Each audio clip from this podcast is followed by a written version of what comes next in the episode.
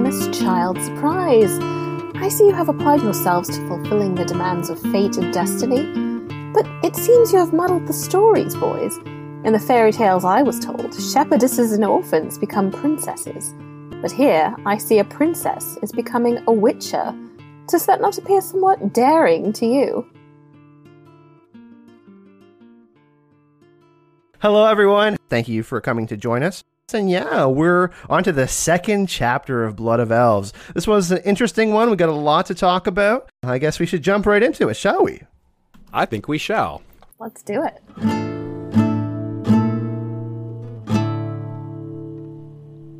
The chapter begins with a magical person, much older than they look, having a one sided conversation with a horse on their way to the School of the Wolf. But the horse is not Roach, and the rider is not Geralt. It's Triss Merigold. We were just told in the last chapter that she died at the Battle of Sodden Hill, but she clearly did not. This is no trick, nor necromancy, nor a flashback. However, one does not simply walk into Kaer Mordor, Morhen as Yennefer mentioned in chapter one, you need an invitation or at least directions because it's hard to find. The land around Kaer Morhen was famous for its wildness and inaccessibility, and the gap in the granite wall that was a vital landmark was not easy for an inexperienced eye to find.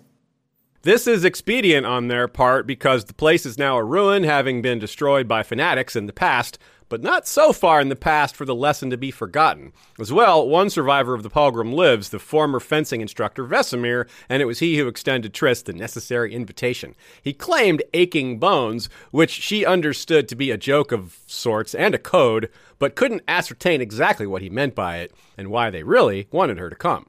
As she follows the various twists and turns towards the castle, she ponders the history of the place and of witchers, how they're made and trained. She thinks about how the School of the Wolf has the ingredients, the recipes, and the facility, but lacks a wizard capable of properly administering it via all the required spells.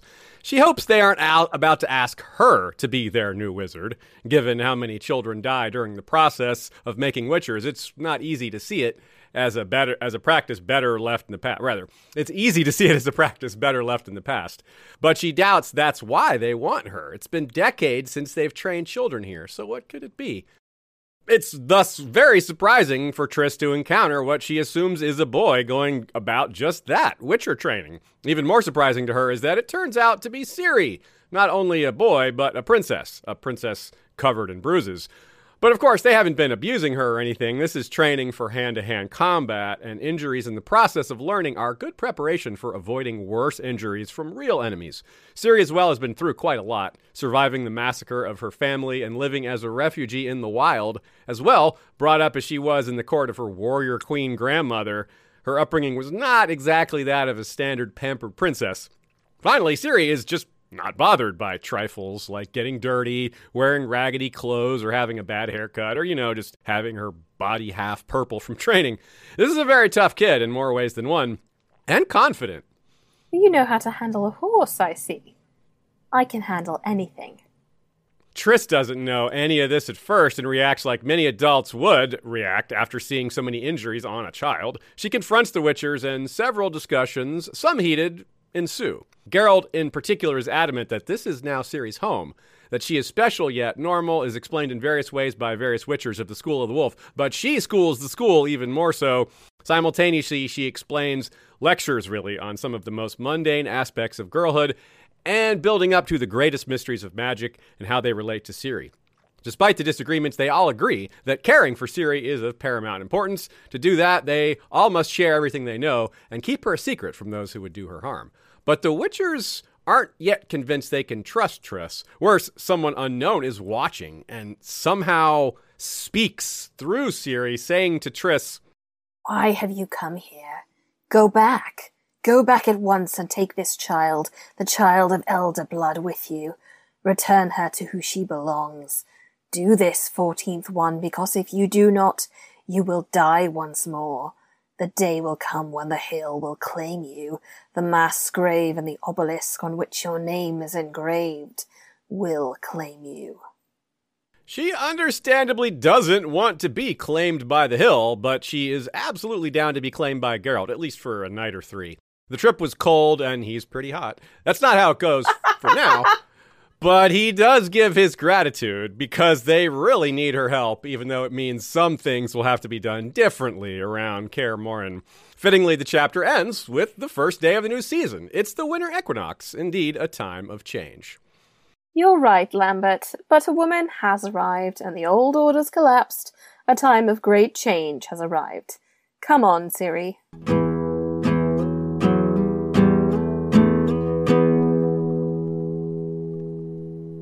So we have a really interesting chapter here on our hands. One that's not we don't traditionally get a chapter like this all the time in The Witcher. More of uh, Triss's inner monologues. But guys, let's go with some reactions here. What were your overall thoughts on the chapter, Michal? You know, it's very it's a very fun chapter. There's definitely things that I'm like, I, I don't need know that I needed like several paragraphs about how horny Triss is and her love life and like fairly graphic detail, but it's a great introduction to Kaer Morhen to how Ciri is actually like living there to this little funny five dads and a daughter family that they've got going on. And Triss is a great POV to look in on that. So yeah, it's a surprisingly light chapter. I think I, I forgot how fun the beginning of this book can be. And yeah, it's nice to have something fun before we get onto some of the later stuff. There's some om- ominimity sprinkled in there, some ominous things, but overall, it's talking about Triss sleeping with witchers and magicians, and Vesemir getting all awkward around, and the boys getting around awkward around menstruation. There's a lot of stuff going on in this chapter. Yeah, it does have that lighthearted aspect to it, doesn't it? You're right. Putting it like setting the stage for things to get more serious. That's a really good way to put it. You see the the hints of that coming, but we don't get fully into it yet there's a good bit of humor. We've got some nice funny moments for for at the end, and the banter is really good. I, yeah, Triss is a great character. She's a great POV, and again, there's some bold unusual choices, probably by Sapkowski right away, talking about On politics. purpose. Yeah, on purpose. Very early in the book, again, that's why we call it bold. He just like weighs in on some political stuff, which is, you know, I think some people probably miss that though. I think that's part of what happens. People don't even aren't even on the lookout for that sort of thing. I didn't realize till this time that that it, Ciri and Triss's moment in this chapter is a Bechdel test passer, I didn't even think of that till this time. I actually really like the fact that Sapkowski did these inner monologues with Triss, this kind of observation of all these different personalities. We're going to talk a little bit about it, but some time has passed. Ciri has been at Kaer Morhen for a while, and she's have to live with a bunch of mutated men who are killing monsters around the continent, and she's obviously in a very different position in her life than she was six months to a year ago. You know, I mean, she's being trained to be a Witcher, and that's a pretty serious thing. Her life is going to completely change. I mean, going from a, I don't want to say spoiled princess, but a princess to a Witcher is very, very different thing. And obviously, there's a lot of lighthearted moments in the chapter, but there's some trauma in here too. There's some things that bubble to the surface. But I actually really like that Sapkowski did this early because Triss is a great lens. She's she's she knows a little bit about Geralt. She knows some about Witchers, but she's also a woman. And having another woman at Kaer Morhen is definitely an important thing to see what Ciri's going through. Yeah, and to, and to pick the story up that way is neat. Like they've been there for actually. I went and looked it up. I tried to figure it out, and and, it, and it, rare it was. I didn't have to figure it out. Vesemir just one one point just says she came here last autumn, so we know how we know exactly what day it is when the chapter ends. So it's like okay, so she's been there a little over a year because it's now winter, Yeah. uh, the day first day of winter. So that's pretty cool. So she's been there a year. They talk about how she's you know, they first six months she was training without a sword and doing it. It's more cautious than it seems, and the, the upbringing stuff. I really the conversation, the back and forth is really interesting because there's a lot of things Triss is right about. There's also some things that she turns out to be maybe not so right about. Mostly, she seems to be more right than wrong, but still, it's not just a one-sided conversation or, or debate or whatever. And I Yeah, appreciate she- that. It's got she that. ha- she hasn't shown up to shine a, a perfect flashlight into everything that the Witchers are doing wrong. There's definitely yeah. like things that they are doing right and that they have that, that she has blind spots. what, what I actually really love about this chapter is like there's this uh, there's this uncomfortability about it. You know what I mean? Everybody's got really strong personalities. Everybody's like really quirky. Everybody's got like really different things about them, and we're observing that, and it's like, whoa! It's at this ancient castle where really bad things happened, and this girl is the bigger overarching theme. We Triss finds out why am I really here? Because Yeah. it's not it's not to treat any uh, diseases for Vesemir. And he's like, oh, you're here to cheer my bashfulness. yeah, it's funny that it's funny that there's so many magical things. There's like skeletons everywhere. There's this dark history around the place. There's lots of kids have died there. There's magic. There's mystery. There's incredible warriors. But the thing that throws them off is the most normal, natural thing. like it's the most mundane thing, right? Just a, a girl coming of age. I mean, that happens It's like, uh, billions uh, of times in uh. this world.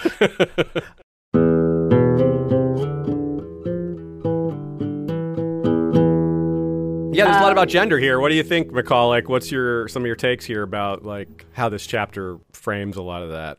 Yeah, so it's it's really interesting to to think about because it's like Triss as the POV for this chapter is also we'll talk about it in the craft a bit, but like it's a really interesting choice on Sapkowski's part, and we dive in almost immediately. Like with clothing is a is a huge part of this chapter, just like the way people mm-hmm. dress. Like Triss talks about her her own clothing, and when she she goes down to breakfast and appreciates the views of the Witchers, her hair is a big symbol of her sexuality. It's only only like druids and free women and and whores in the language of the book who wear mm-hmm. their hair free. Ciri rejects like when when Triss is like, "Please get undressed so that I can understand how destroyed you have been by the Witchers," um, and she only has one other set of clothing, which is her women's stuff, which she doesn't wear anymore. But then that that flips when the the plan for I guess comfortably approaching the Witchers with the fact that Ciri is going to menstruate once a month is that she'll she'll put on a women's dress and she'll that that's the signal. That's the signal, guys. And it's funny because Vesemir is like, "Did you guys get that?" And they're like, "Yeah, no, no, we got it, we got it." Uh, yeah, it's pretty straightforward. Yeah. Dad. Yeah, He's like trying to slough it off, like you, you fools understand. It's like you're you are you're the one who should have known all this in the first place, man. Yeah, he's totally like pushing the deflecting the blame there. yeah. Ves- Vesemir is really sneaky in this chapter. And it's also really interesting, just like that Ciri, the way she, her relationship to her own gender changes through the chapter. Like even the fact that Triss, understandably, misidentifies her as a boy initially, and it's actually, I thought there would be a little more in the in the section where Triss realizes that Ciri is a girl, but it's, she just sees her face, and it's like instantly obvious that she's a girl. So it's vague on what triggers that particular identification. It, it's like she sees, and the Witchers see really a divide between being a witcher and being a girl and hmm. which makes sense because historically there has been but it's almost like witcher is a different gender in this chapter to the point where Ciri asks to be made a boy so that she doesn't have to be a girl and therefore struggle with the things that would make it harder for her to be a witcher and yeah it's interesting like Triss is appalled at that at that idea she's like she, she really dislikes the idea that Ciri would change her gender, which I thought was interesting because she says it's actually not possible. But it also seems like the mushrooms and the and the salad and the herbs that they're giving Ciri have a kind of androgenizing effect because one of the yeah. first thing that that Triss tells them to do is stop giving her those at least so much because otherwise they're going to stop her physical development. Yeah, like take really- away certain aspects of her womanhood. Like, of course, mm-hmm. we immediately think of losing the ability to have children, which was a big, which is an, a huge point because of Yennefer. But it's not just that. Yennefer is a fully formed woman, and what Triss is saying is that if you keep giving her the stuff, she's not going to develop the way a girl would into a She, woman. she will have a more male Yeah, she'll have bigger shoulders. She won't have breasts, body, yeah. things like that, right? Which she may r- not be happy with later. You know, she's too young maybe to make that. Des- to well, it's not that she's too young to make that decision. She doesn't even know it's happening. Yeah. Maybe she's too young. That's a whole other discussion. But she actually doesn't even know it's happening. She's doesn't fully understand what's being done to her. One thing that's uh, also uh, that this connects to is gender power dynamics in The Witcher, Yeah. because we see we see obviously we have female mages, but we see and we're going to learn more about the male mages. Obviously, and mo- most of the people in power are male. Someone who's claiming to be the Messiah is male. There's all these things going on, so I think that that's another interesting thing that we'll see more of as we get through the chapters as well, connecting to all of this. Yeah. Yeah. I, I like how the science is used here because it also shows, it reminds us that this is not, say, medieval. This is definitely farther along in the relative timeline of human understanding of, of biology. She, she uses this term adipose tissue. And they use the term lactic acid, which Ciri calls milk in your muscles, which is pretty funny. that wasn't just true. Lactic acid in muscles wasn't discovered until like 1808. But of course, if humans had magic, they might have discovered it a lot sooner. adipose tissue was discovered in like the 1550s, and, and adipose tissue just produces estrogen. So yeah, it is literally making her less feminine if if the, if that goes away. Yeah, I, I find the whole like science thing so interesting because it is in many ways like Triss thinks about like how the world deals is still dealing with a lot of what we would consider health health things that we've solved or at least have advanced in and at the same time they, they do have a very advanced scientific knowledge like we'll get into it down the line about genealogy and genetics. And mm-hmm. at least in the english translation sapkowski doesn't shy away at all. Like he doesn't cloak it in any fantasy language and we're like oh that's actually genetics. He's like no, this is genetics. Basically it's like we're talking about the, the double helix and whatever. But yeah I, even gets mad about the mushrooms too, right? She's like, "Why are why are they keeping it all to themselves? This could help with all these different diseases." hmm Yeah, that's an interesting part. Yeah, She's like, maybe this could be, we could make better medicines this way. Yeah, it's it's a sign that it's like it's a reminder. I think that this whole thing is a the whole organization. It's all a relic of the past, which is one of the first themes introduced in the like the first book. And I think Voice of Reason is where it really gets prominent, where Geralt talks about you know things are changing and you know which people don't need witchers as much anymore, and this is all that all fits with that. Like even the secrets. This shows that keeping these things a secret is har- harming the progress of humanity, whereas once witchers were needed because monsters were harming the progress of humanity. Now the wheel is turned, and it's a little sad, but it's, it's also good that they don't need to kill children to make these soldiers anymore. Probably, yeah. that, no, that's also actually that's a really interesting parallel to the idea that the Witchers themselves are in a, a backslide, that because they they have lost knowledge and they have lost the ability to do the magic that allowed them to help other people and also torture children to death. That's a bad destiny. Yeah. You are destined to die as one of in the trial of the grasses. That's your destiny, kid. I'm like, what? That sucks. Wh- wh- which which Triss thinks about internally. She wonders what happened to all the kids, and she wonders what it could possibly happen to Sirius. Could it destroy her body, or how it could affect her? Like that's Yeah. another thing. It's right. Yeah, like it's it's, it's really similar how to like a, the seduction of power. It's a minor version of say Lord of the Rings when when Galadriel's tempted by the ring and she's like, I would be this and that, and she's she's thinking about it. Triss thinks about it for a minute, and then she's like, Nope, dead children. That's we can't do that. I hope they don't ask me to do that because I'm definitely going to say no. but she she she considers it for a minute. She doesn't immediately think no. She immediately, first thing she thinks of is the magic and all the lore. Like one second of seduced by the idea of all that. Yeah, because she because she thinks that she shouldn't kind of like intervene in things because she's powerful, right? Yeah, yeah. But she, then she realizes, well, shit. I should probably say something. Sirius outnumbered you. It's an interesting read of of the the enchantresses and witches and uh, what the, the like wizards and whatever in this in the series as scientists. That that is an interesting alternate read that you can put on it, which is almost a little sci-fi ish. That like you you you yeah. like they, they are Stragsy. almost more yeah they're they're almost more driven by scientific progress. It, it takes the form of magic, but but you could you could see that parallel pretty clearly. Yeah, they're using their powers, their magical powers, to unlock more mysteries, and which in turn gives them even more power. But mm-hmm. yeah, it is very scientific. They're trying to understand what's possible and what is, and but of course, in this case, it's also they're they're creating things that are problematic. We could use the word. I don't know. Uh, they were less problematic in a prior era, for sure. we did, we get that in the first short story where Stregobor is searching for this source of power, right? And he's Yeah. doing it, and he's basically ravaging women, which is not a good thing, and young women at that. Yeah. One thing I love about this chapter too is how really early on we have this back and forth of of the mundane and the super magical. We have all this thought about Kaer Morhen and these mysteries and magic, but we also have a girl growing up and we have friendships and socializing, which is one of the things that Triss says is really important for her development as well, which is important important for everybody, whether you're young or not, but particularly important when you're young. And there's a large moment of agreement when she finds out they're going to send her to Nenneke in the spring, and she's like, "Oh yeah." Now that's the right idea. and we're like, It's like a girls' camp, as a girls' camp for special for special uh, people like Sirius. everyone respects Nenneke. Like, yeah. She doesn't know who else is going to be at Nenneke's. That's true. Doesn't quite know all the details.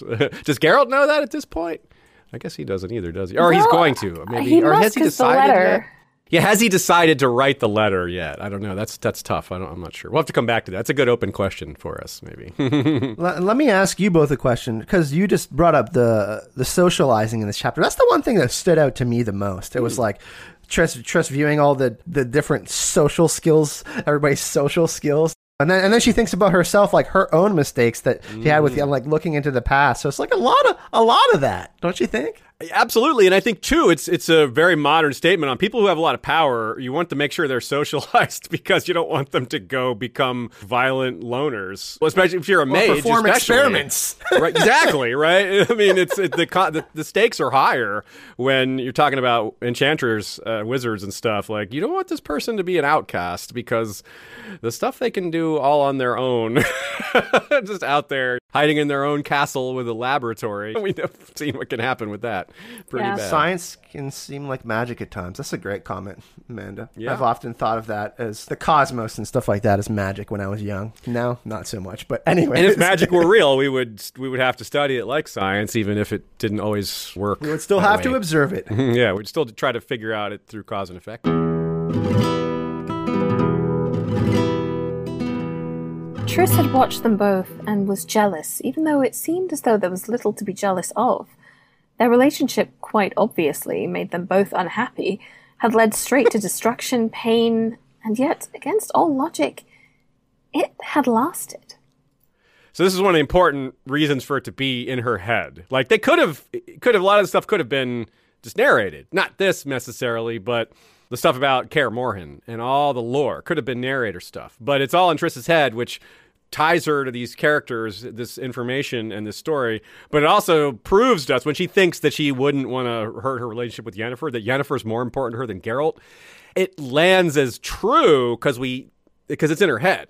If she said that to somebody, would we be like, well, does she really mean that? Is that true? But when it's in her head, we know it's true. It's like 100% okay. That's unless she's lying to herself, which is, I guess that's possible. But I, I, I just see it as if it's in her head, she's having that thought. To me, that means it isn't questioned. Well, she's definitely feeling reg- regret, right, and Oh, like anxiety because she has an attraction to Geralt, right, Michal? Like, Oh yeah, definitely feels yeah, that still. yeah. That's not it. That's not She's got a whole, like Michal said, there's a whole ball of. Yeah, she's not entirely sure how to feel at several different moments. Yeah. but she sorts it through and, and gets herself together. Yeah, well. the thing the thing is like I I I might have a slightly different perspective on that Aziz. Like Okay. I get a little bit of a the lady doth protest too much from Uh, okay. Triss just because she is so singularly intent on Geralt and the, the fact is that it doesn't seem like Triss is particularly like picky about her partners and theoretically Hmm. like when she she touches Eskel and they have that great very shippable moment where she's like he vibrates Yes. even harder you know? um And, yeah. You know, and she doesn't really chide herself for using magic to seduce him. She doesn't really think that's that a yeah that's a really important part i because think that like, was wrong. yeah yeah using magic and it was an opportune moment and i'm like uh, uh, uh, i don't know Opportune, like yeah, sounds kind of manipulative, girl. yeah We, we all we also got to remember that Tr- you know, Triss has lost some friends, and she's probably you know Yeah. fe- feeling some trauma, and she I definitely feel some loneliness from her. You know what I mean? oh yeah, Yeah. yeah, that's for sure. Not in the sense she's not beautiful or she's not wanted or anything like that. But she's obviously internalizing things and she's a little bit insecure. I think That's a sure. recurring theme with these wizards, and it's the Witchers as well. Is they they're all uh, have that issue because they just don't have a lot of peers in the world, right? There's mm-hmm. just not mm-hmm. that many people in the entire planet they can relate to. Yeah, yeah we mm-hmm. actually catch the witches fun. at a, a rare moment of like unity and comradeship Yeah, that's true. They're usually not even, and they, they they operate independently. They only come together during the winter because it's rest time, and even the monsters are sleeping for the most part. Did you notice, by the way, that there was a pirouette? I missed that. I'm so glad you pointed it out. We can we can bring back pirouette count. Yeah, yeah, because Ciri, like Geralt, isn't do hasn't done any in a while, but Ciri, she's learning, and they involve that. Yeah, it's the line is here. There's several pirouettes next chapter, so we'll get a whole lot of them. But it's like I was practicing a jump pirouette, and it didn't work. That's where the bruise came from. but of course, which bruise? Yeah, there's. she's so nonchalant about her. She's like, "Oh my god, this bruise and this one isn't." She's like, "Yeah, I mean, of course I got a bruise. This thing hit me really hard." And then when she's like, "Oh, the comb didn't wallop me; it's stuck in the ground." Uh, I'm gonna go ahead and say it now, even though I saved it for the funny moment. Like my, it's so funny. It's it's, it's the inversion of the. Tell me, all right, who did this to you? You know, what are you afraid of? What are you really afraid of? And she's like, you won't tell anyone. She's like, no, I won't tell anyone. She's like, I'm afraid of two of them at once. two of the pendulums at once. you like think it's gonna be like some secret, like hidden fear or some trauma she's revealing. She's like, no, that's just two of them at once. I can do one pendulum, but two, that's what really scares me. It's like, okay, that's not what I was expecting, Ciri. that's too But- funny. That's actually a good point because, like, the first time we saw her, she was, you know, in this book, she's she's terrified of everything. You know, she's having nightmares. She like she's scared to go into Kaer Morhen, and like, and it does seem like the Witcher regimen of training her so hard she can she can't move has at least worked in in that respect.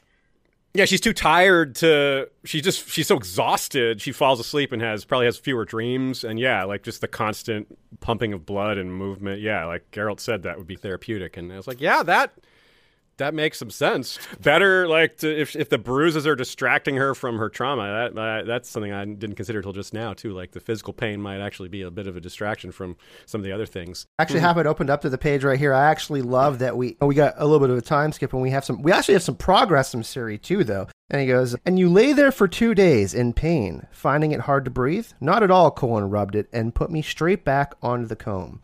You have to, otherwise you catch fear. What? You catch fear. That's like such a a wise moment from Ciri. She's like really starting to grow up and you're like, damn, she's really not a kid anymore. Man. Yeah, I really like that I, I-. I'm 36. I'm not saying you catch fear. You know what I'm saying? Like that's like a pretty that's a pretty big thing to say, and that's when you start to that, that's one of those like little bit of those dark moments that are in the chapter too. It's like, oh man, Ciri is definitely on a different path now. Yeah.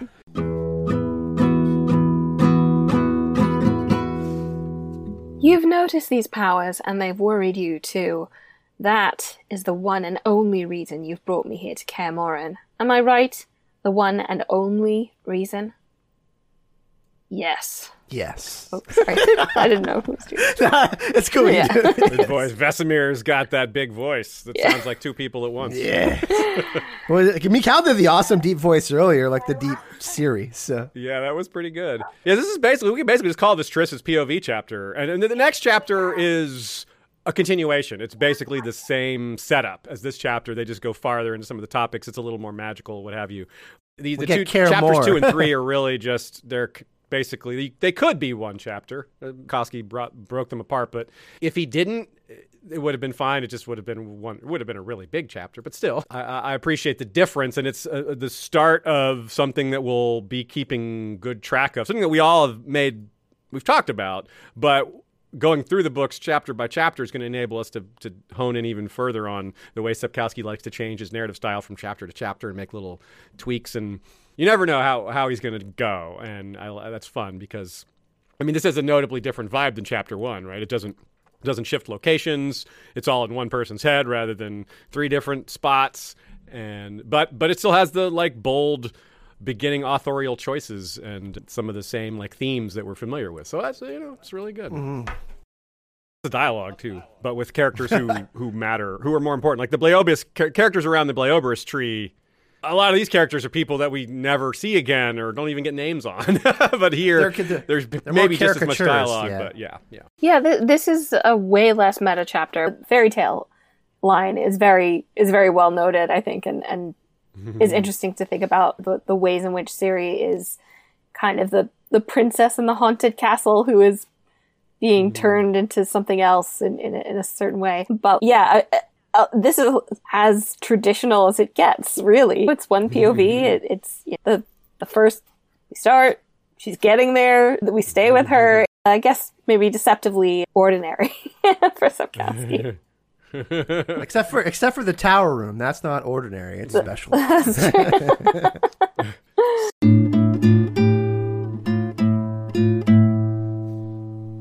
in our endless looking out for bits of foreshadowing, we noticed uh, yet again the huge rat hanging on Ciri's door, which, when Triss gets upset noticing all the bruises all over Ciri, she kicks, or not the bruises. She notices, she finds out that Ciri's menstruating. She kicks the stool so hard that it slams into the door and knocks the rat skin off. Just to remind us again that it's there, I suppose.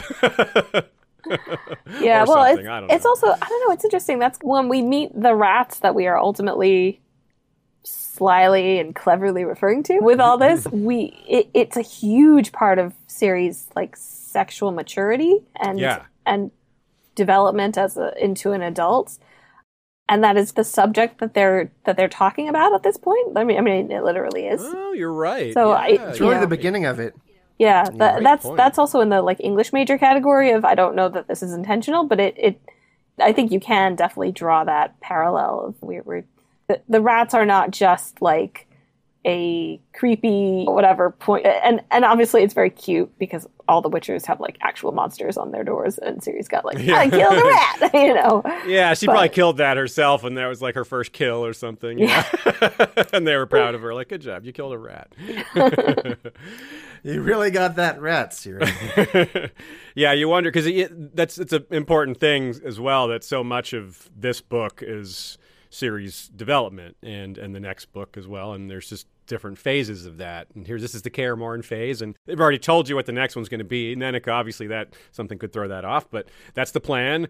And then you know, there's going to be stuff after that, and then a lot of it's really well done without saying specifically what's going to happen. Obviously, we get to see that each step of the way there are fantastical elements that are fitting with of a, for a story with this setup and, and this world that it's in, but it also maintains this feet on the ground like she has to deal with real stuff like the stuff that real teenagers would have to deal with. Bad influences or turns in your development like paths along the way that if you go one way you could end up in a in a bad situation. If you go one, another way you could end up getting skills that are valuable for the rest of your life. Kowski having had children of his own is very aware of these things I would think. That's probably the biggest thing in play here for him and personally. I, I- I mean if it's, if it's not the biggest thing it's got to be a pretty important thing to any parent Yeah, it's it's a little it's interesting to think about. Like, um, yeah, Rubenfeld's in the chat mentioned Arya and, and the rats in Song of Ice and Fire, which made me think of like the education of a king parts of Dunk and Egg and all that, and and this is like the education of a of a queen slash princess, very very unu- you know in a, in a similarly unusual way, but something that's also extremely important to the person that she becomes, and whether or not she wields political power or magical power, it, it becomes training for her. We could do a whole video on Ciri and Arya, probably. Oh, yeah. but, uh, Oh, yeah. that's a great comparison oh yeah, Yeah, they, for sure. they're uh, especially with Arya being called the boy And too. at one she gets point her own hound, earlier, but, just uh, a terrible one. So oh yeah, but wow, yeah. Geralt is a wolf. Wolf. well, that's a good one. But uh, the, one of the other guys, one of the other guys, not so good. It's it, it- Yeah. it's funny that you mentioned my favorite Song of Ice and Fire character, Michal. Uh, my my two favorite big boys, as I like to say. And Ryan Burns in the chat wonders how much of this Sapkowski had planned out, whether he'd planned to make that connection or just figured out a good way to tie it up later, or if he just had some ideas of it. The rats thing, I got to think he planned because it's just so there's so much Yeah. of it. I mean, maybe not every Sup- little detail, but the, the general plan to go there. Sa- Sapkowski has said that obviously so- some things change as you write more books. Uh, you, you, you get more. I don't know how, how many books I'm going to have in the end, but he, he knew that he, he knew he like the more, more, more of the overall parts of the story. You get good ideas, you might want to put them in a book, right? Yeah, yeah.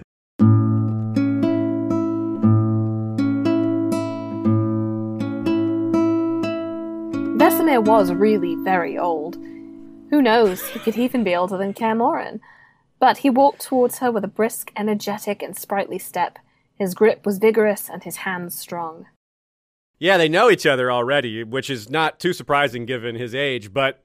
And she she calls him grandfather. He calls her child. But what is a little surprising is that she also already knew Eskel and Lambert. Obviously, she knew Geralt. That's not surprising. But she knew Eskel and Lambert already, uh, and didn't know Coën. We'll talk about him in a minute. But I've wonder about that. I don't think we'll ever find out. But how did you know? When did they first meet? And what what was that all about? And yeah, I'm just curious. That's it seems interesting. It's part of why they trust her and can bring her in on this. But they also, as we'll see next chapter, they're still even though they trust her and respect her, they're still like they know she has loyalty. The chapter, the Sorcerers Guild demands a lot of loyalty too, and that's where they're a little wary. But that's for next chapter. Still, Keyword, yeah. big deal. Yeah. Keyword respect because he invited her there for a very specific reason. If he didn't feel like he could trust her, but most of all, you could see the respect between them. They respect each other as you know, and and Witcher, but also as people. He's like, okay, like this is the right person for the job. I'm gonna bring her in. yeah. And there's multiple times where she strategizes how to confront them about something. And I like when with the greens and mushrooms, she just goes right for it. She just is like, all right, first of all, those secret greens and mushrooms that y'all have, those have to be curbed a bit. And they're like, you knew about that? Yeah, serious greens. she's Where's like, I the know- I know- salad? yeah, that's so funny. Where's the And salad? then she's like, I know, I know what you're doing, feeding her the salad in winter. Usually, you get more hearty meals like stew and stuff in winter, but like salad with mushrooms in winter. yeah, and she's like, she wants it. It's like, why is it? It's like, usually a little girl is not clamoring for more salads. So what's going on here? I got this nice plate of arugula here with some mushrooms. Oh yeah, this kid can't get enough of it. Yeah, I eat that stuff to be healthy, not because it tastes good, man. Yeah. Some people do think it tastes good, but not me.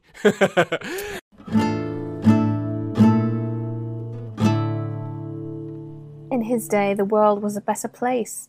Duplicity was a character flaw to be ashamed of. Sincerity did not bring shame. The younger witches keep a folk poker face when she brings up the greens, but Vesemir is like astonished. And we get this line. As beautiful as that line is and, and as poignant as it is, it's, it's also a little bit of glorifying the past. What, what is that uh, phrase? What, we, what is that phrase when you make the past seem better than it really was? I mean, this we were just talking about how the Witchers used to like have to kill children to make enough warriors to kill all the monsters. So really, was the world a better place? The good old days.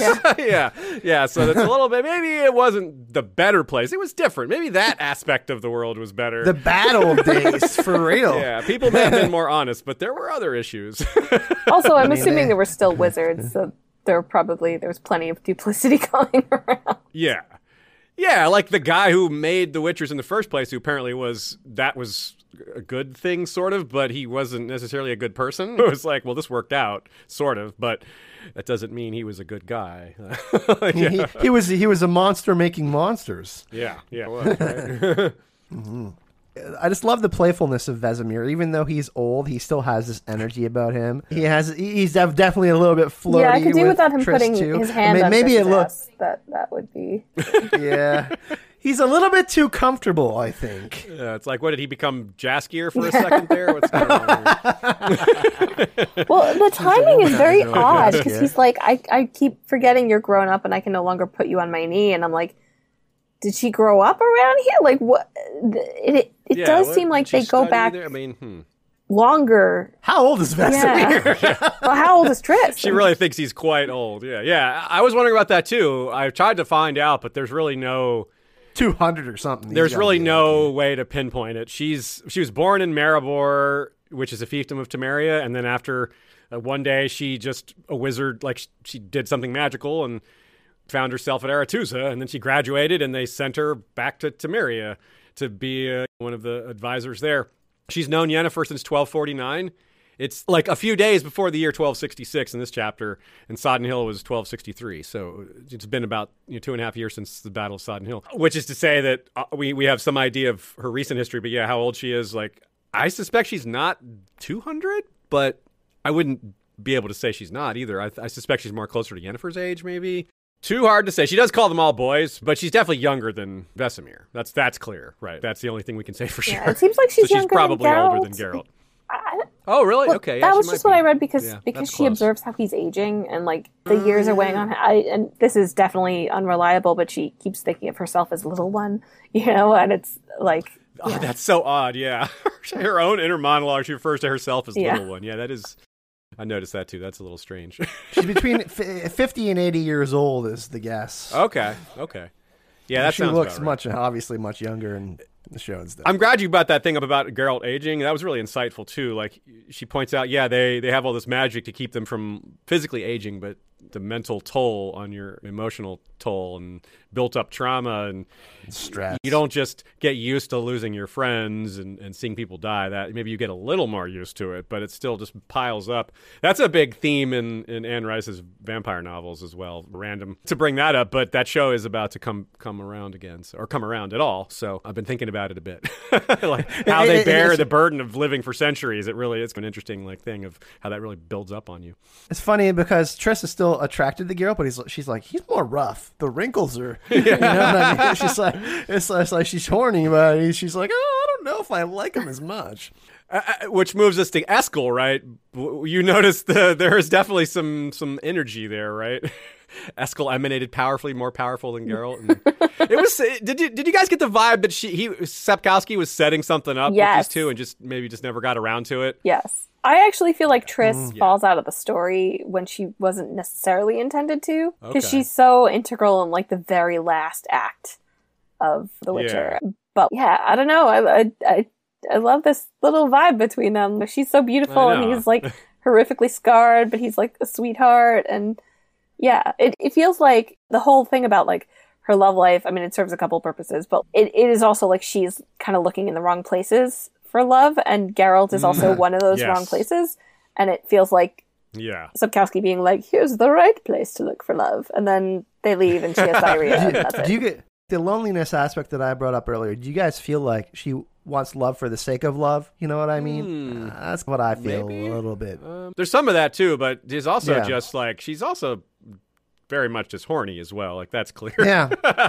but this, but but partly that's because I think she knows there's definitely not going to be anything long term with Geralt. Maybe that's just part Yeah. of the back of. She's like, so with him, that's the most I would get anyway. But with other people, maybe she's more open to something longer term. She's clearly had long term relationships. She thinks about a variety of relationships that she's had of various types. Well, it, it seems like yeah, like she, it's it's like the transitive property of Witchers. She's really attracted to Geralt, and then she thinks that he looks like Geralt's brother with different hair color. like, hmm.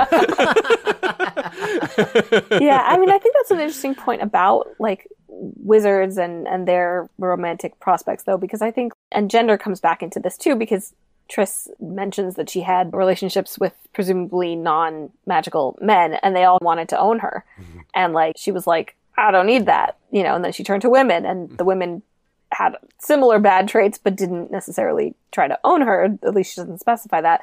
And then she turns to relationships with other wizards, and that is like the, that they're on even ground, but she seems to find that very dull. So it feels like hmm. a Witcher is like the best of those worlds. That is exactly how I saw it because it was like, yeah, because they're still magical and they age like her, but she still has the the leg up and the power dynamic. It's, it's it's interesting because Triss has all of her own emotions, but she still thinks about Geralt's emotions. Yeah, Right. And we yeah. and the, and the, and Witchers are often described as having no emotions, but she's so intrinsically like interested in what Geralt is thinking and feeling. yeah, and she was drawn to some of his like she, she said she was drawn to like his pain and his anxiety, which is that's not the most healthy thing. It was She very, wants to it was him. very She wants to fix- Evanescence, like wake me up inside. Like, Bring me There- back there- to there's life. definitely a there's definitely a tenderness about them. Like they definitely care. They obviously definitely care about each other, right? Like they care each, about each other's well being and all that, right? Like that's pretty clear. But there's definitely like a little bit more. Like she's definitely got some con- more concern Yeah. for Geralt. well, for sure. okay, it, it is also worth noting that, and this will be a theme throughout the series. Almost every and sorceress that Geralt meets wants to jump him like immediately. it, it, it's like it becomes almost a joke. So it's definitely not like unique to Triss. No, yeah, it's true. Yeah, It's not even Yennefer like was Geralt him right away too. Yeah, it's like she's just the one that lasted, Yeah. and other reasons too. But yeah, It's it's not even like Geralt's like the the typical bad boy prototype because Geralt's bad at a lot of things, like speaking his emotions into existence. Anyways, I uh, mean, let me let me think of it this way. Like, put uh, put it this way. Obviously, he's good looking and has, has Yeah. that like danger appeal that is standard thing to be attracted to. But also, like, just from a pure logistical perspective, you've got a very physically capable person who's 90 years old but still has the body of a 25 year old. So I'm just saying, like, you would guess that guy's good in bed. he's got a lot of experience. he's capable. He knows his business. You know what I'm saying, right? He's ex- he's exper- experienced. yeah, yeah. Moving on, uh, Coën. Coën's interesting because he's not from there. He he clear couldn't have been trained at the School of the Wolf because it's his first winter there, and you're not leaving for the winter if you're a young boy training to be a witcher. You're not, it's not like summer camp. so God, worst summer camp Not ever. a fun one. Not not a fun Yeah. one. That's the worst summer Like I'm camp. saying, yeah, nine out of ten kids don't return from this summer camp. Since he's from Poviss, which is in the far north, the assumption is that he's from the School of the Griffin. It's not like 100% confirmed, but through narrowing it down, it seems like that kind of has to be. That's like pretty much the only possibility. Unless there's just some other school of the. He's got more of schools never characteristics of the school of the cat. I feel like because it's like Yeah. his agility and stuff like that. But he does. I don't know. There's, but that's supposedly in the south, so it could. But anyway, whatever. Uh, That's, it's, it's, it's, not non-canonical. It's, it's in the games. He's from the school of the cat, but it's non-canonical. Oh, okay. like Brehen or whatever is probably School of the Cat as well. But there, there's so he also interesting about him is that you just his his case is worth looking at whenever we do an inevitable trial of the grasses changes all the stuff that makes a witcher because she notices that he has pox scars which is unusual because witchers are highly immune to contagious things. So that either means that he got pox really young which would explain it simply or that he got witcher training later than normal which would be hmm, that would be a little more interesting. And to build on this idea there's a couple of things that we need to settle here canon wise. The show did one thing that maybe threw some things off, but we'll, we can come back to the show version later. But she thinks that Witcher's that the massacre happened a long time ago, like way like quite a while back, like maybe 100 years. She doesn't say specifically, but it's it's clearly more than 20 years. But she thinks that children haven't been trained at Kaer Morhen for a quarter of a century, which is not that long. My thinking is the massacre happened. They were able to get the school going again for a while. Like they got another wizard because she says that's the only thing they're missing is a wizard. They have the laboratory, they have the herbs, they have the they know the recipe. They just don't have someone with the proper magical skill. So my guess is they got a wizard again for a while and then again lost it and then they since then they haven't had one. I don't know how else to reckon the huge separation on dates there because clearly they've been training. cl- Clearly, kids have trained at Kaer Morhen after the massacre. Very few of them. yeah, very few of them though. So yeah, so I'm wondering about that. Just if there's ever any, if anyone has any insight on that, I'd be I'd love to hear it. But uh, just something I noticed that's neat that we'll probably develop a little more later, some other time. and then we have Lambert. Last but not very, least. a very outspoken Witcher. Yeah, Brash. he's rude, but ultimately he's not not such a bad guy. I guess just a dick. well, he he's been through a lot. yeah, right? you, you want him on your team, you know, for sure. Maybe you don't want to hang out with him, all, you know, a lot, but you, you want him on your team. I, I like to give him the name Buzzkill. That's pretty good. That's pretty The good. funny thing is, like, he's the youngest, and he's he plays as the most like cynical, um, world like not world weary, but yeah, cynical. Whereas the other ones are are older, and they're still like, Ciri, we love you. You're so fun. You're great. Yeah, go break your body, but you know, I wonder if it's that they, if that's like a phase, like when you're a Witcher, the first like 20, 30, 40 years, you're like, you're, it's awesome. And then you get cynical and then you, Bitter. then you transition into whatever Vesemir is eventually. I mean- you get out of the cynical cynicism and you learn to live with that. So, so he's in the cynicism phase, but he'll eventually turn into the like despair phase or like the aimless phase like Geralt has or something. you, you could definitely say that that was I what mean- I mean, Vesemir it- was was experiencing in the Nightmare of the Wolf flashbacks. Hmm. You're right. Yeah. sense of bitterness. I mean, they're not getting a lot. I mean, they're not getting a lot of the contracts aren't the best. I mean, Kaer Morhen's old and falling apart. If you go on a vacation, it's like, oh, you got, you want to go to a nice hotel. But Kaer Morhen is like, oh, this is, you know what I'm saying? I kind of feel he's he's definitely got some reasons to be bitter for sure. Yeah, and the beginning of the chapter, rather the end of the last chapter, which, as we say, stated last time, is meant to be the beginning of this chapter. That lore bit is just talks about how hated the Witchers are at different points in time, how they've been rejected, and, and that would immediately help explain a great deal of their bitterness, right? As well as what we just described with them being a relic of the past. So there's two, re- there's a lot of reasons for them to be bitter.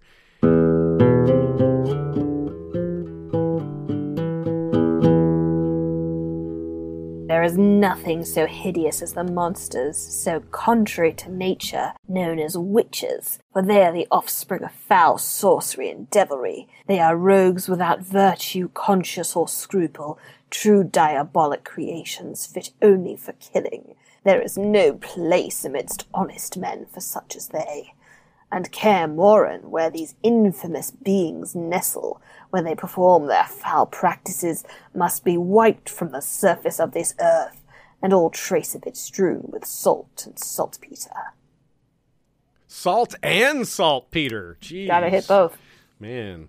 that sounds like it came straight out of Nightmare on the Wolf or would have fit really well with that. It's just straight up. This is Triss thinks of the anonymous source, which it couldn't have been anonymous in the Nightmare and the Wolf. They had to put a name on it, and that name was Tetra gilcrest. There's a type of fish. Fish girl is really doesn't describe how dangerous she is. that makes her sound kind of like not very menacing, but quite menacing. So yeah, it would have fit really well. All those unnatural things. It fit. I, I thought it fit quite well with the portrayal in the in the Nightmare and the Wolf.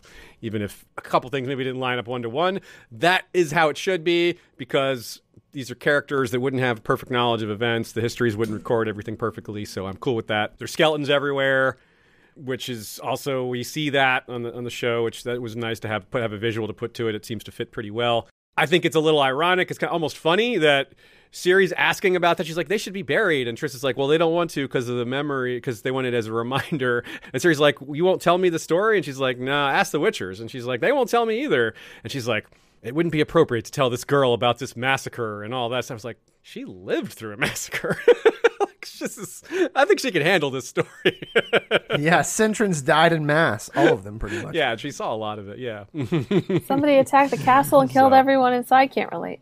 yeah, yeah. Like what? I've never heard of such a thing. But there's definitely an a definitely an aspect of shame about it for sure. You know what I That's mean? Yeah. Like, yeah. you know, I mean, they're training Ciri and telling her this information would probably change her mind a little bit about potentially maybe becoming a Witcher. You know what I mean? Yeah, for sure.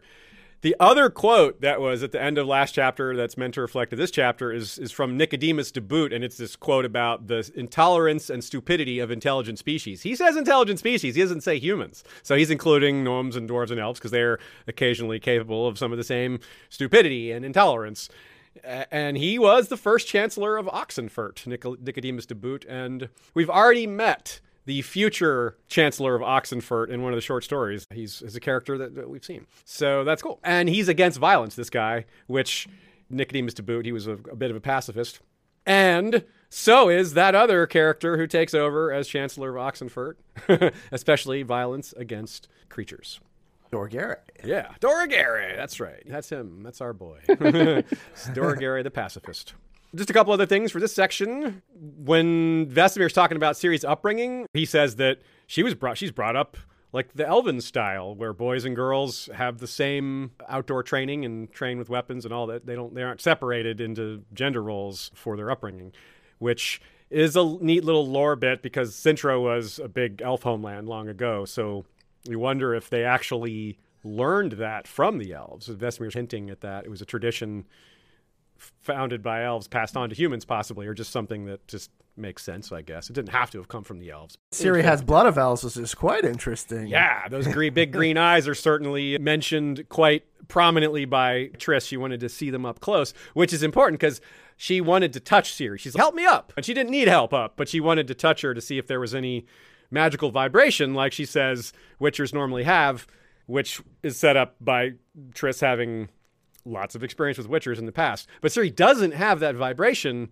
which is going to set up a lot of what happens next chapter with the peculiarity of her particular magic presence and, and what she has and doesn't have. Last but not least, she uses this spell at the beginning to, to warm herself and curb her hunger. And it's implied in a few places that that kind of magic is used to curb hunger as a diet. Like in other places, it's not just, oh, I'm out in the wilderness with no food. I better curb my hunger. It's like, you know what? I don't want to. I want to cut, lose some weight, so I'll just use this spell. and also later, we also see food that's illusory, that it tastes good, but it adds no calories at all. So it all fits in that same like. A lot of wizards and sorceresses try to be as good looking as possible. Even their magic is geared towards that. I really wish I could conjure a fried chicken sandwich right now. A real one, one that, yeah, for real. We have like just a tiny bit of herb lore. So just like last time, there was the hyacinths, right? I don't mean to say there's hyacinths this time. What I mean is we couldn't go deep with the symbolism on hyacinths because hyacinths have a color, and it was the smell of hyacinths last time, so we couldn't figure out which type it was. Here it's the same thing. She just says, well, there's these unknown legendary cave saprophytes that the Witchers use, a mountain plant unknown to science. So I not much I can say about that then there is there. But I can tell you what a saprophyte is because I didn't know what that is and I figure a lot of y'all don't either. It's any plant, fungus or microorganism that feeds on dead or decaying organic matter. So there you go. And Ciri was eating salad. yeah.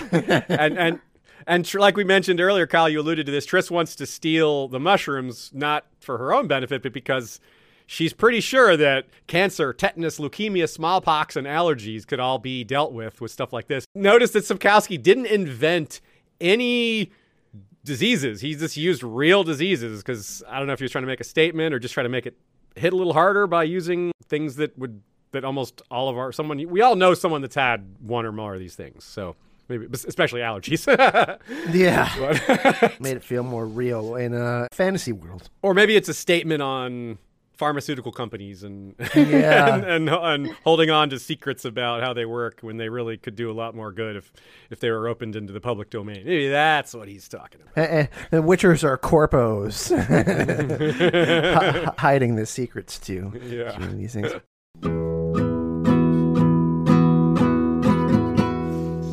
To show. Yeah, We so quite- let's talk about book to show. This is a surprise. Here's a quote to start off with. She gave Ciri elixirs to drink, tied a string of, ac- of active jaspers around her waist under her dress, and forbade her to exert herself in any way, especially by chasing around, wildly hunting rats with a sword. What a what a sentence. So we have active jaspers and hunting rats in that sentence. And that was just one sentence. so there's the yes, obviously the active jasper that we were all confused by in the show. And this doesn't make it less confusing, but at least we see where it came from. They didn't pull it out completely out of nowhere. Like, actually, there was active jasper in chapter two of Blood of Elves, so why not make use of that in some other reference? How did you guys feel about the show adaptation about this part? Did you feel it was pretty accurate? I felt like the relationship part, like the Ciri, obviously Ciri interest, the interactions felt really natural and nice. But Ciri is obviously older in the show, right? So it's a bit, it's a bit different, I think. Yeah, none of this stuff is being explored in the books through Ciri's point of view.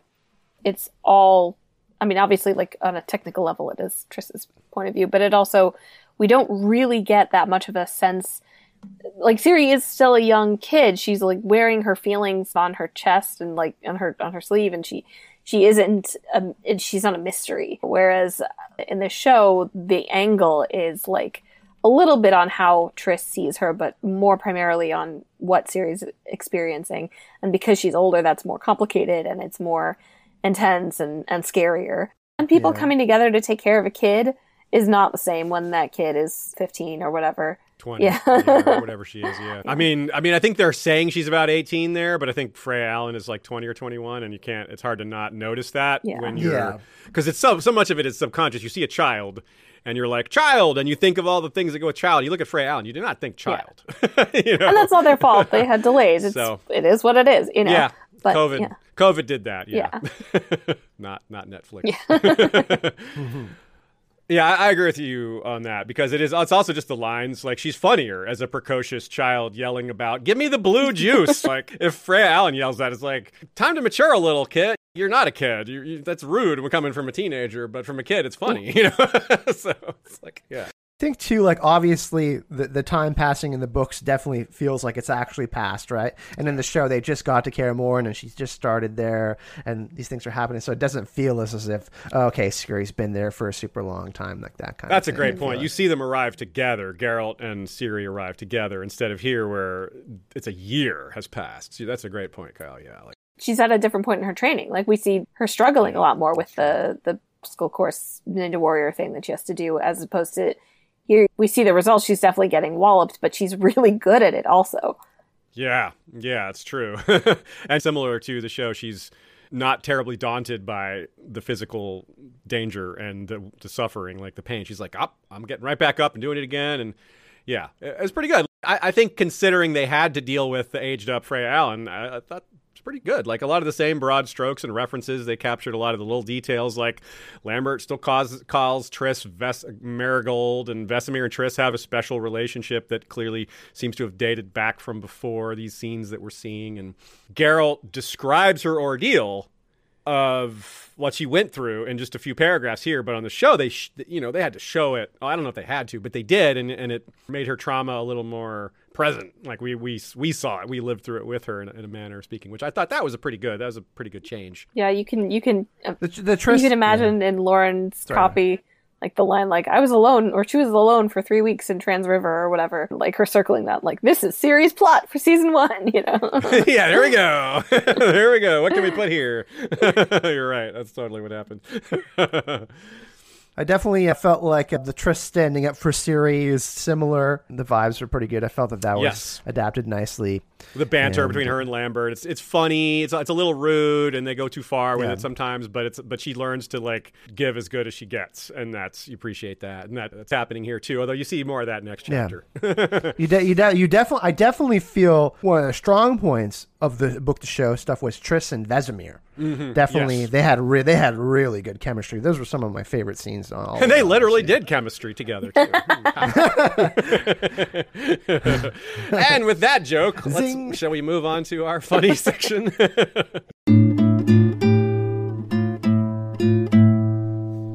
a lot of funny moments in this one. Yes, and as promised, we have transcription follies going forward. So we'll get that'll be our last funny bit.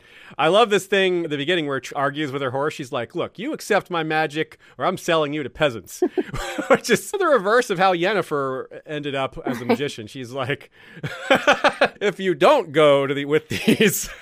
with this magician, I'm going to sell you to this magician, or you have to, yeah, whatever.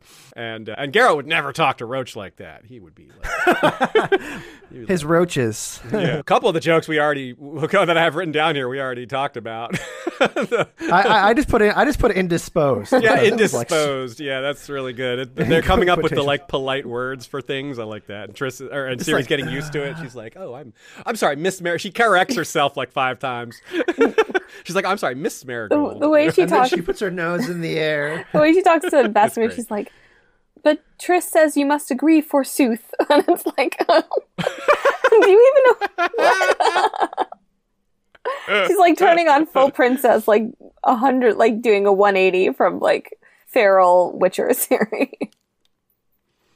I I love how Triss thinks of the outfit when she finds out who sewed this horrible rag together for for Ciri. There's the quote. So it's your work, Master of the Sword. Predictably, Ciri's short tunic does look as if it has been cut out with a knife and sewn together with an arrowhead. and she thinks that's another of her weird inner monologue things along with they're referring to herself as little one. She thinks of him as master of the sword. Like that's her mo- inner thoughts. That's not her saying that out loud to him. She's like if i practice thinking like shakespeare i'll talk like shakespeare." And then Ciri's reaction to seeing her new garb being put together is this great quote here That's magic! Oh, I'm going to have a magical jacket! Wow! I literally spit my water out on that one. That was so good. Can you like? Can you ha- imagine Freya Allan saying that? It was. It wouldn't have worked. no, I think that would have to be like an eye roll moment. yeah, yeah, exactly. She has to react like a teenager, like, "Oh, this is this is so uncool." yeah, see, teenagers just aren't as fun as little little kids. and then the great line here's the, my favorite, perhaps, is Triss is like, "All right, tonight." I'm just going to confront Geralt and be like, all right, I'm sleeping with you. You know, she's going to force it. And then uh, two seconds later, Ciri runs in and is like, can I sleep with you tonight, Triss? Let me share your bed. Don't say no. she's talking about forcing the issue. oh my god. To be honest, I would be excited about having a magical jacket too. You know what I'm saying? Well, the funny thing is, it's not magical. It's just been it's been, been fixed with magic. Uh, like the most mundane Yeah, yeah. thing, but you know. The bar's really low. yes, the bar is really low.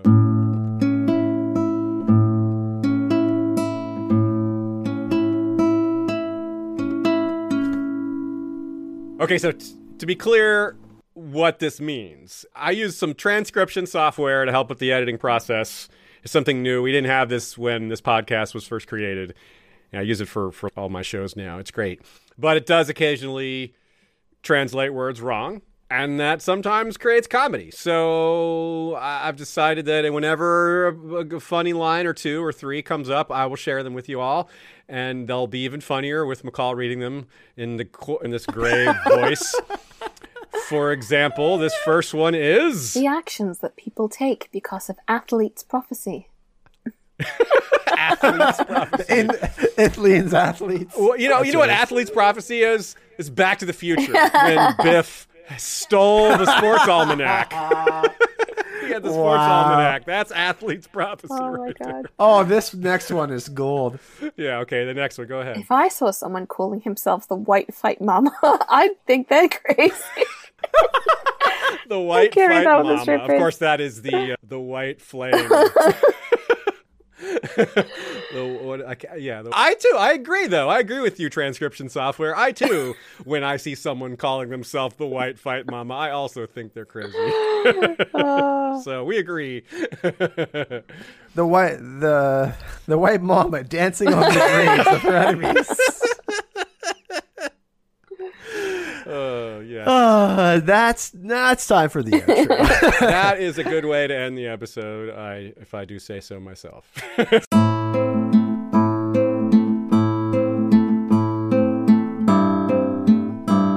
This was chapter two of seven in Blood of Elves. We're chugging along. A big thank you to our supporters. We really want to appreciate that in the donations tonight. Aziz, you want to go through the supporters? Yeah, I got it right here. Mara Lee, Ryan B, School of the Cat, Rhett C, Cat Ovivas, James G, Lucas M, LC, Amy L, Alejandro M, and Neil A. You all are the real MVPs. And then Morley and of course Amanda, both supporters and community, great community members. The old live um, chat. Man Ryan Burns says the monk, White right? Fight Mama is a WWE wrestler. That is actually a pretty good comparison, I That's think. That's pretty good. Yeah, like one of the ring girls, maybe like, or just a female wrestler. I don't know. either way, it works. Either I got way. some weird images in my head for that. I- That's what we need is uh, some fan art of the White Fight Mama who's fulfilling athlete's prophecy.